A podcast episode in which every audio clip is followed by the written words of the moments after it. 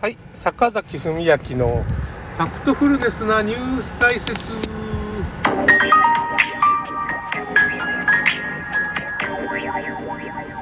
ょっとね、ちょっと前回の収録がちょっとおかしいなことになったんで、ちょっとね、解毒法、えー、お注射の解毒法ですね。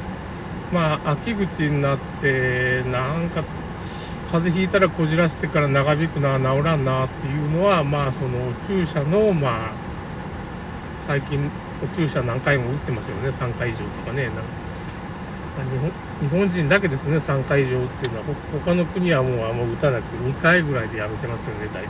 3回目はもうちょっと危ないっていうことの情報が入ってたからね。日本はちょっともう今でも6回目とか打ってるの信じられんですよね。世界トップクラスの、まあ、お注射打ちすぎ国っていうかね。打てば打つほど免疫が低下するんですよ。これは東京理科大名誉教授村上先生が IgG4 抗体っていうのができて悪玉抗体ですね。できて免疫が低下する抗体っていうのが増えるんですでそれが時限爆弾になっちゃうっていうかねそういう風な抗体とかまあそのスパンクタンパク質っていうのがもうその注射の中に入ってますからスパイクタンパク質は抗原なわけですけどその抗原をまあその抗原っていうのは毒なんですよ。毒をまあ免疫細胞を攻撃してしちゃうわけですよ。その毒が結局人間の体のまあその細胞でどんどん増やしていく。コピーされていく。メッセンジャー RNA RNA に従ってそのコピーするんですよ。体内でね。それが増えていって。それをまあ免疫がまあ攻撃するっていうことは自己免疫疾患みたいなことが起こるんですよ。まあ起こったら炎症が起こると。炎症ががんとかいろんな病気につながっていくようなシナリオなんですよ。次元爆弾です。お注射の中にそのやばい成分が入っててで冬になったら結局その風が流行してその風が結局免疫が下がってるお注射してる人間たちにまあ日本で80%の人がお注射打ってるわけですからそれをねにまあそのその人の体はちょっと免疫が低下してるスパイクタンパク質によって免疫が低下してる状態なんで普通の風邪でも長引くんですよ。免疫が戻ってない。から戻るのにまあ1年以上かかるというか。ウリジン化って言ってねその遺伝子を強化されてそのスパイクタンパク質っていうかメッセンジャー RNA があの壊れないようにしちゃうんですよ。だからもう1年ぐらい壊れないんですよ。はっきり言って。壊せないんですよね、うん、だから納豆まあだから対症療法になりますからね。治療法。納豆キナーゼの納豆をなるべく無添加のやつを食べることによってまあスパイクタンパク質を送る血栓症を防げます。これはあのね海外の医者がもう言ってるわけですから納得ってください。ほんならまあ納豆キナーゼって入っててそれが結局血栓症。一番怖いのは血栓症なんですよスパイクタンパク質は。あとまあ心筋炎。心筋炎がまあ3万倍とかになってますからね。心筋炎ってまあ1年に何十人と50人とか60人ぐらいしかならないんです。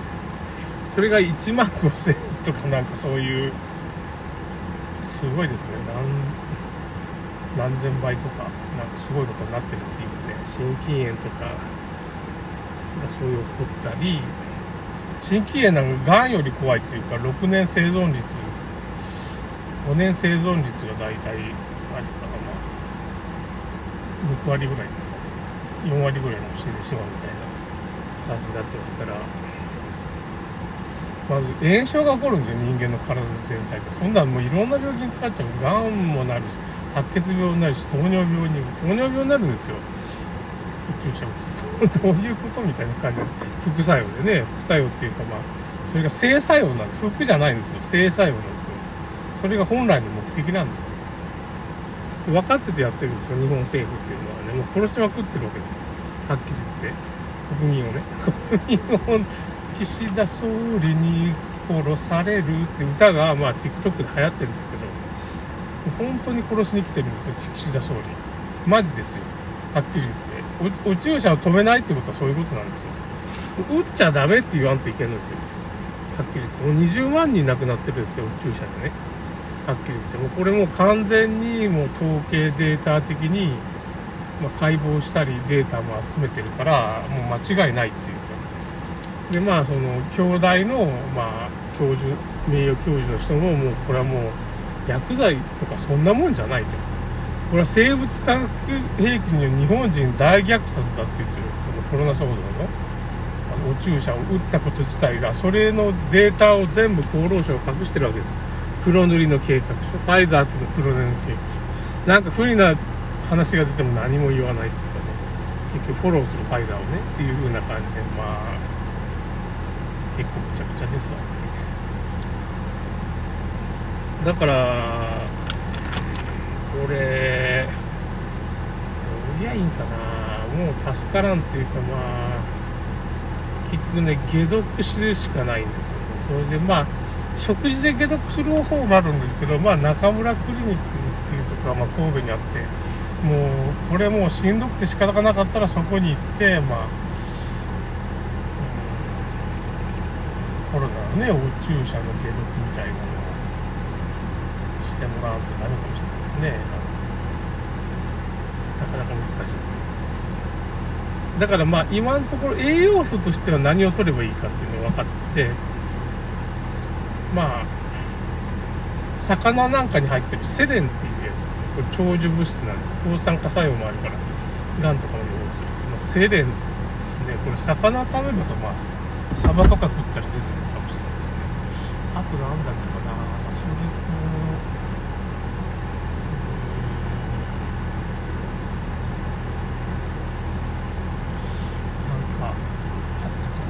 グルタチオンってやつがあるんですね肝臓の、まあ、解毒機能を高めるグルタチオン。しじみなんかもそうですけど。肝臓の解毒が作用を高めるっていうことがすごい重要なんですよ。やっぱどうしてもね。それがやっぱメインの処方になるからグルタチオンっていうやつと、まあ、ビタミンとミネラルっていうの微量栄養素っていうのをなるべくもうあれですね。そのサプリメントで飲んだ方がいいと思いますそういうものが入った食品を食べるっていう手もあるんです。グルタチオンスイカにも入ってますよグルタチオン大体だしって呼ばれるものでキノコでしょう。キノコと昆布とまああとなんだってキノコ昆布。もう一種類なんだったかな。キノコ昆布。だしが出る。あカツオか。もうこういう風なもんは全部そのグルタチオンが入ってるからうまみ成分っていうのがグルタチオンなんですよ。だからって言ってまああのあれだ。あの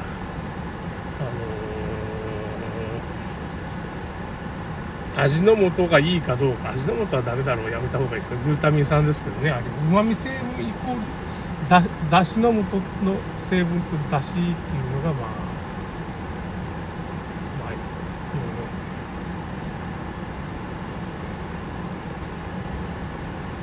解毒法としては大事ですけどビタミンミネラルはま野菜とかまあですね。その果物に入ってるからそういうのを食べたりレバーを食べたりまあそれも調べてくれたらいくらでも出てくる。まあがんの予防と同じぐらいですよ。がんの予防はニンニクとかねヒット。ニンニクも食べた方がいいですよね。海苔とか海藻類とかね、まあ、魚。その辺はいいと思いますね。か。まあその辺が解毒法の中心でそれは松葉茶がいいだとか。あとビアの種で作ったビア丸っていうのがそういういろんなものが治るよっていう話もあったり。解毒法っていうのはまあいっぱいあるんですよねとにかくね。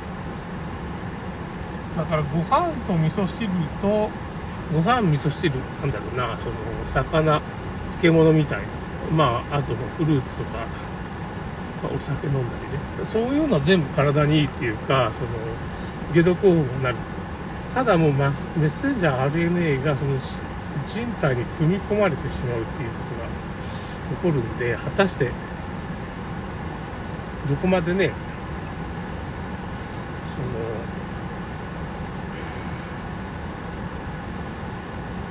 のそういうその人の意思でこういうまあいろんなことをこう発表したりっていうことがどこまでできるかわからんですけどねちょっとね、うん、その辺難しいところですけどね。うん。ちょっと何を言ってるのかだんだん分かんなくなってきて まあ解毒法としてはグルタチョンビタミンミネラルっていうのを取ってグルタチョンっていうのを取った方がいいですよっていう、まあ、サプリメントもありますよ。まああと有機ゲルマニウムっていうのがすごい良くて。これも中村クリニックっていうかノートっていうクリエイター SNS のとこにありますから中村クリニック神戸の中村クリニックでまあお注射解毒みたいなこと今やってますからこの人のまあノートっていう、まあ、ブログみたいなのがあるからそこを参照してください。解毒法がいろいろ書いてます。そっちの方がいいかな。ということです。終わります。